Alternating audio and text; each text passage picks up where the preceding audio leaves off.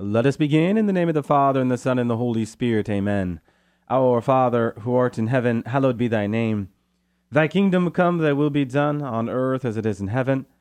Give us this day our daily bread, and forgive us our trespasses, as we forgive those who trespass against us, and lead us not into temptation, but deliver us from evil. Amen. In the name of the Father, and the Son, and the Holy Spirit. Amen. Welcome to another edition of Seeds of Truth. This is your host, Joe Holcraft, coming to you from KKXX Studios, Chico Life Radio, 104.5 FM and AM 930. It is great to be with you another Tuesday evening where we are set to continue our exploration into the book of Genesis. We are in chapter 44, a chapter that will have us talking about Joseph detaining Benjamin and arguably one of the most emotional appeals in all of sacred scripture in Judah pleading for Benjamin's release before Joseph. So gripping is this emotional pill that, as we will discuss in future programs, this is what leads to Joseph revealing his his identity as Joseph. Okay, it, it's it's just not because he was pulling on his heartstrings. There's something much more deeper going on. But it would be enough to say that what we are going to get into this evening and next week is the stuff of just rich, rich subject matter. Okay, so Again, this is what we are set out to do this evening. Uh, if you have any questions, comments, thoughts, uh, observations about what we are talking about specific to the book of Genesis, do not hesitate to send me an email at jholljmj at yahoo.com, or you can, as always, go to my website at joeholcraft.org.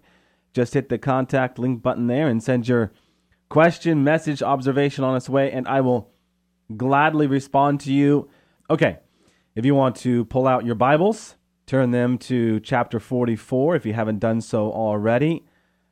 So, before we read these opening verses, we should say something about what is going on here. Well, in at least the first 13 verses, Joseph stages a final test to really ascertain his brother's love for Benjamin as well as their loyalty to Jacob, right? It just wasn't about Benjamin, but also Jacob.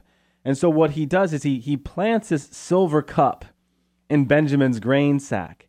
And ultimately, in doing so, he succeeds in bringing both of these relational issues into the spotlight what they think about Benjamin and also uh, what they think about their father.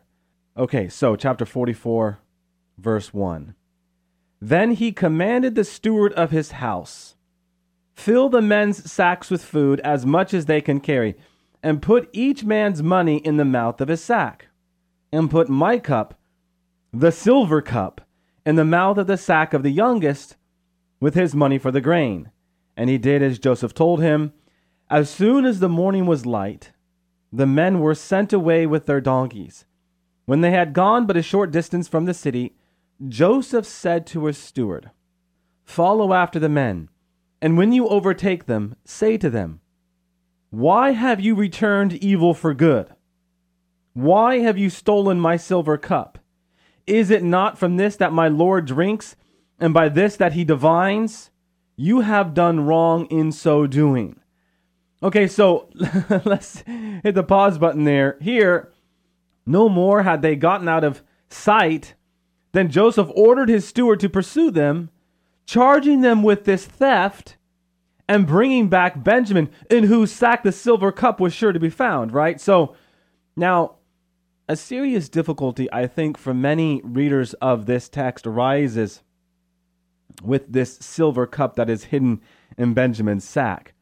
Why? Because the servant described it as the cup which his master used for divinization. What have we already said and talked about as it relates to divinization? Shoot, Verse 15 Joseph claims to have knowledge through divinization. So the difficulty lies in the fact that, uh, well, God forbids such means of acquiring knowledge, right? What do we read in Leviticus chapter 19, verse 26? You shall not eat anything with the blood, nor practice divinization or soothsaying. Deuteronomy chapter 18, verse 10. There shall not be found among you anyone who makes his son or his daughter pass through the fire, one who uses divinization, one who practices witchcraft, or one who interprets omens or a sorcerer. So, my friends, the question begs to be asked how could one as spiritual as Joseph be guilty of using a method of gaining knowledge that was an abomination to God? Well, my friends, let us read this in context, right? Recall what we said about Joseph in chapters 40 and 41. Joseph receives his instruction from God and God alone, the one true God. I really believe this is no more than Joseph continuing to disguise himself as an Egyptian vizier. Joseph only has godly motivations. Joseph only has holy motivations.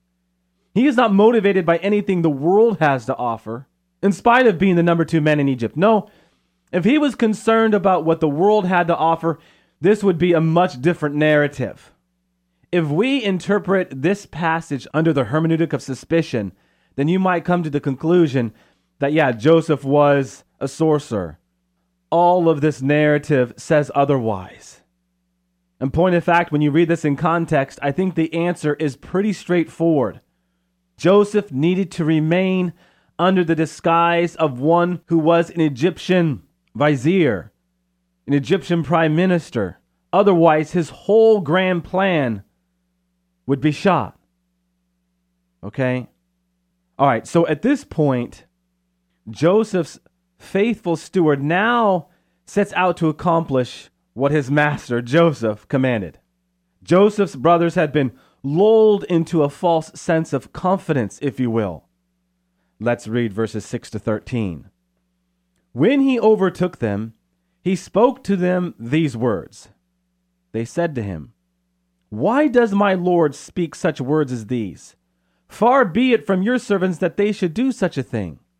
Behold, the money which we found in the mouth of our sacks we brought back to you from the land of Canaan. How then should we steal silver or gold from your Lord's house?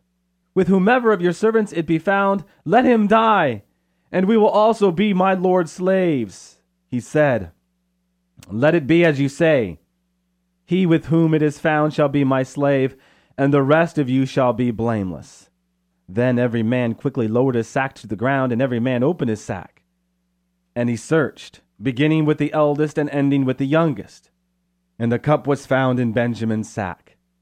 Then they tore their clothes, and every man loaded his donkey, and they returned to the city.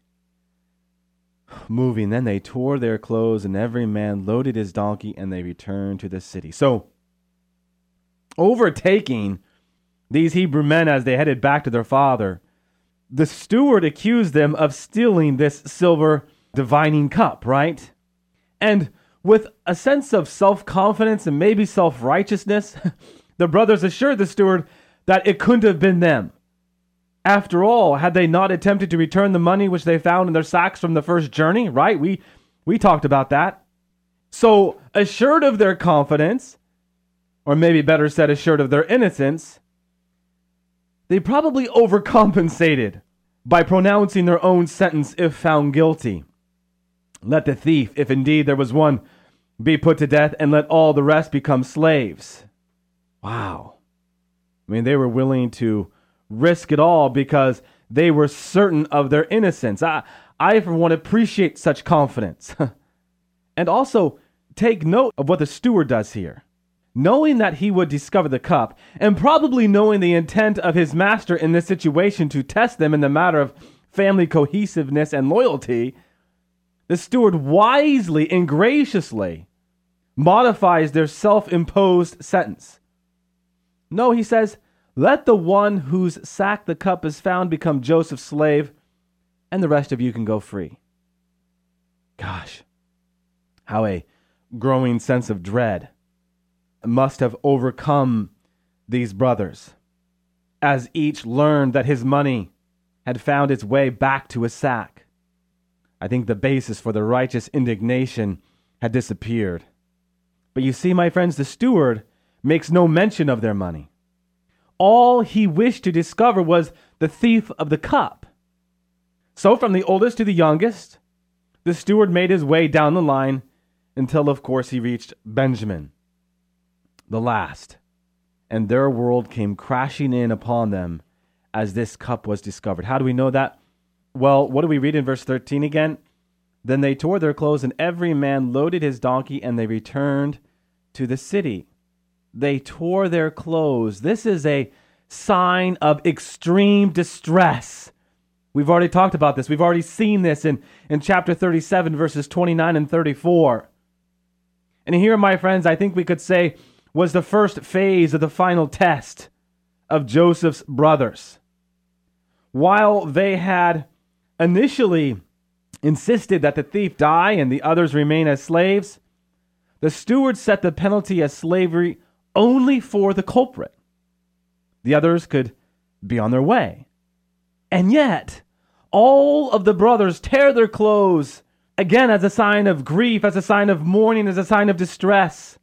And all of them went away to be free. Yay! We weren't found guilty. No. They all returned to Joseph's house. Something is going on, huh? I mean, had they acted only in self interest, they would have renounced Benjamin as a thief. They would have deserted him, fled from Egypt as quickly as possible. But something different was taking place. These were not the same men that had determined to do away with Joseph at Dothan all the way back in Genesis 37.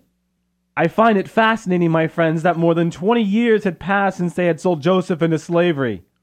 And yet, it was as though they were reliving the event in the person of Benjamin, right? I mean, consider it, juxtapose this, if you will. Before, they had resented the fact that Joseph had observed their misconduct and reported it to Jacob. When far from the watchful eye of their father, they found an occasion to get rid of Joseph. First, they decided to kill violently, then to starve him to death in a pit, and finally to sell him into slavery for silver. We talked about all of this in chapter 37. Now, now, they were faced with a most similar situation. Benjamin, Jacob's beloved, was in their care, far from Jacob's protection. He was accused of a terrible crime for which there was no opportunity to establish his innocence. They, without any real guilt, such as they deserved before, huh, could merely choose to walk away and enjoy their freedom at Benjamin's expense.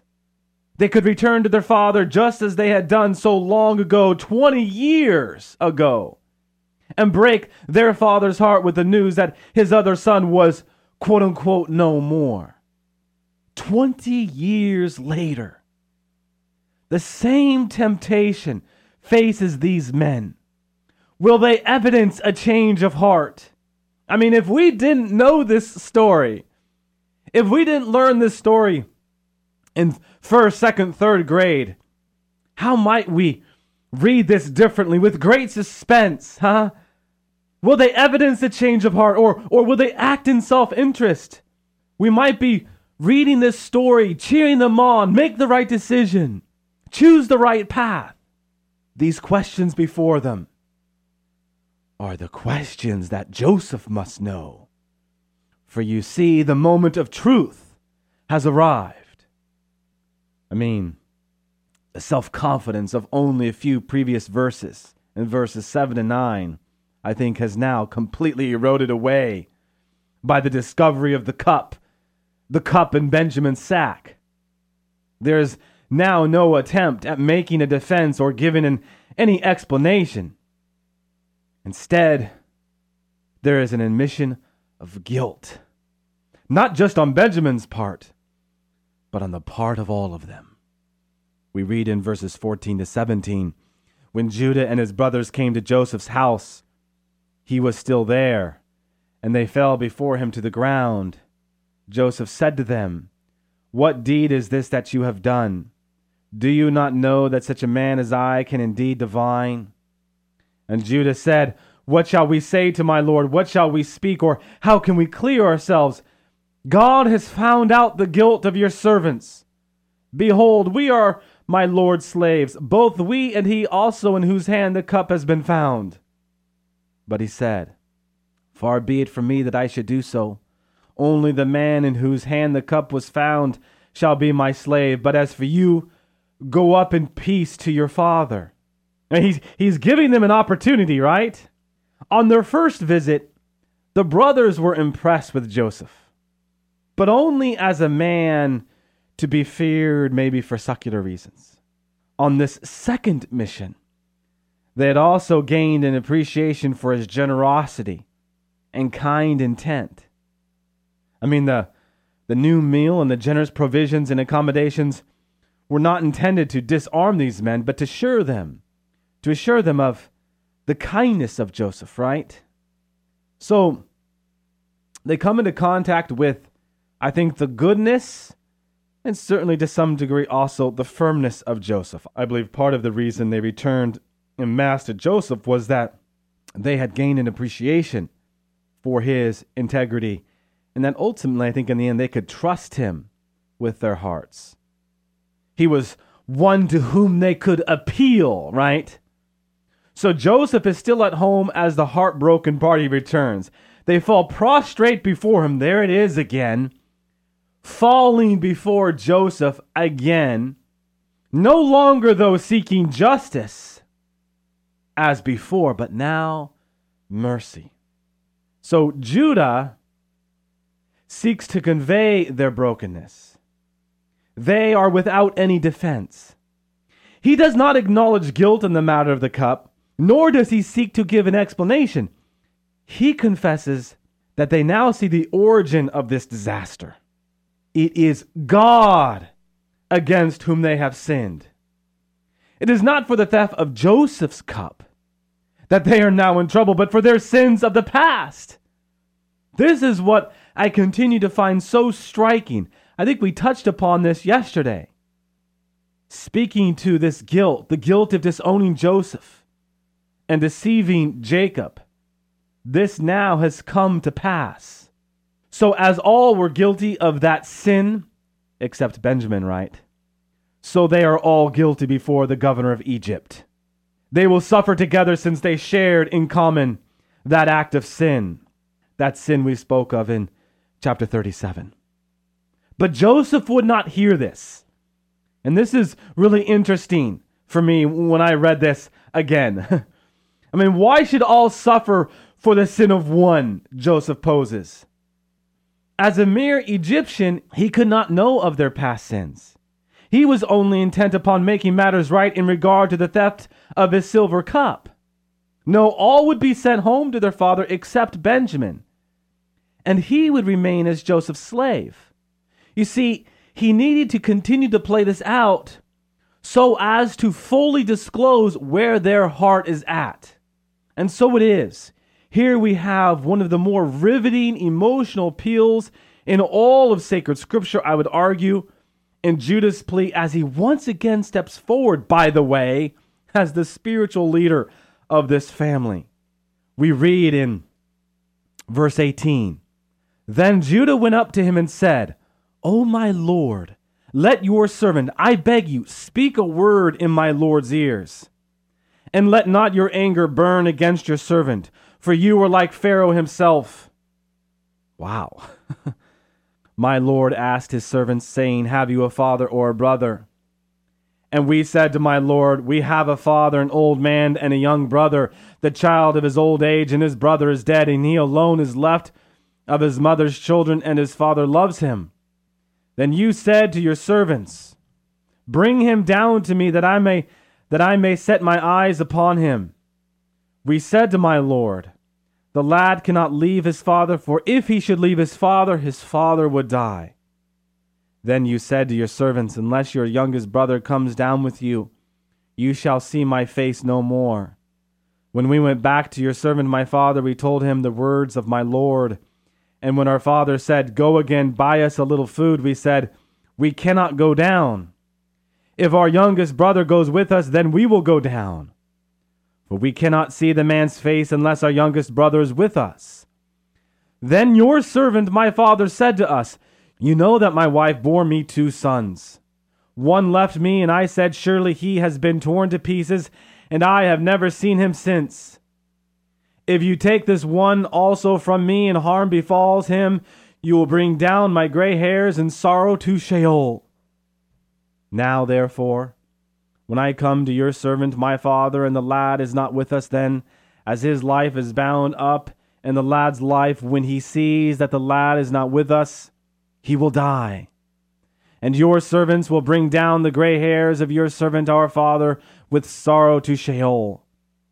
For your servant became surety for the lad to my father, saying, If I do not bring him back to you, then I shall bear the blame in the sight of my father all my life.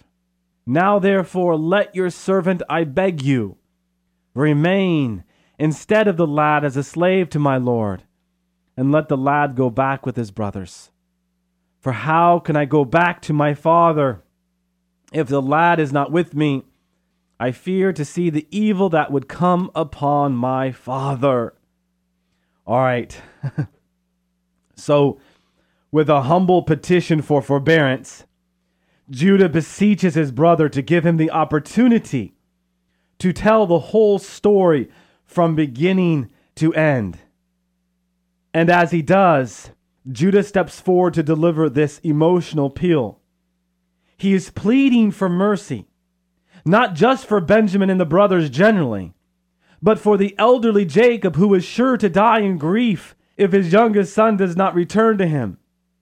Judah is even willing to substitute himself for Benjamin and accept the shackles of slavery to avoid this. We all know what happens after these series of verses.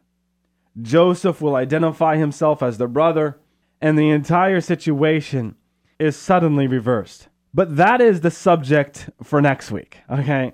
For now, we have to ask a question. A question posed by many biblical scholars. Why did Joseph suddenly reveal his identity specific to this chapter? What caused him to throw off suddenly his disguise? I mean, on one hand, a casual consideration of this passage might lead us to conclude that Judah had been successful in pulling on Joseph's heartstrings. We might arrive at that conclusion that Joseph disclosed himself because he could simply uh, he could not stand it any longer, right? But this is not sufficient. Why? Because on previous occasions, Joseph had also been emotionally touched, right? But he had always been able to restrain his emotions. And we even highlighted that because ultimately there's an interior discipline there, right? To restrain your emotions for the sake of the higher good when necessary. Brothers and sisters, it was not that now his emotions finally control, controlled Joseph, but that Joseph's purposes had been realized. You see, Judah's appeal did not change Joseph's heart so much as it revealed that Judah's heart had undergone a significant change since the day many years before when he had been so instrumental in selling Joseph into slavery. In short, my friends, we could say that Joseph was now able to reveal his identity because genuine repentance had been evidenced. Up until this moment, there was insufficient evidence of repentance. Right? I mean, previous chapters have indicated that Joseph's brothers recognized their suffering as a result of their own sin. But at best, they only felt a regret, right? And not a full repentance. You see, the regrets of Judah and his brothers had not brought them to the point of confessing their sin to Jacob, nor, nor of making any attempt to learn of Joseph's fate. But now, given the opportunity to repeat their sin, the very act more than suggests, but points to a significant change of heart and action on the part of Joseph's brothers as exemplified by Judah, huh? They had once determined to do away with Joseph, regardless of its impact upon Jacob, in order to seek revenge and to avoid becoming Joseph's subordinates. Now, just the opposite was true. Judah was willing to become the slave of Joseph, even though he was declared innocent of the theft of the silver cup. Why? He could not stand the thought of causing any further suffering. And that, my friends, is a real sign of genuine repentance, oh, by the way. I mean, repentance is the recognition of our sins, right? which results in the kind of sorrow that brings about a change in our intellect, a change in our emotions, a change in our volition, our will. In other words, repentance recognizes sin and is genuinely sorry for it. So much so that this sin will be shunned and a new course of action will be sought. This is what metanoia is all about. The Greek word for repentance is metanoia, a change of heart a change of direction. Sorry for your sin, but at the same time firmly resolved to follow a new path of holiness. We are given opportunities each and every day, mea culpa, by the grace of God go I, to show God that you're serious about your faith. These brothers were serious about their faults, and they took all the necessary steps to change their ways, right? You know, the principle which underlies the protracted dealings of Joseph in the lives of his brothers is this there can be no reconciliation without genuine repentance. This is what caused Joseph to delay so long in revealing his identity to his brothers. If there were to be true unity in his family, there must first be true reconciliation. And that reconciliation, my friends, would not come before his brothers experienced and evidenced a profound repentance. And oh, by the way, what does this sound like? Brothers and sisters, this is playing out like the story of the prodigal son. But in this case, Joseph, Joseph is the, the prototypical father, ultimately embracing not his sons, but his brothers to full family restoration. Amen. Amen. All right, let us close with word of prayer. All glory be to the Father, and to the Son, and to the Holy Spirit, as it was in the beginning, is now, and ever shall be, world without end. Amen. And God bless you.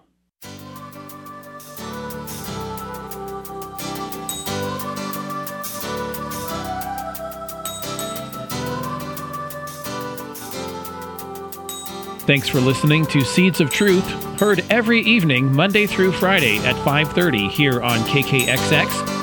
If you'd like to hear this program or find out how you can help support Seeds of Truth, the website is joeholcraft.org.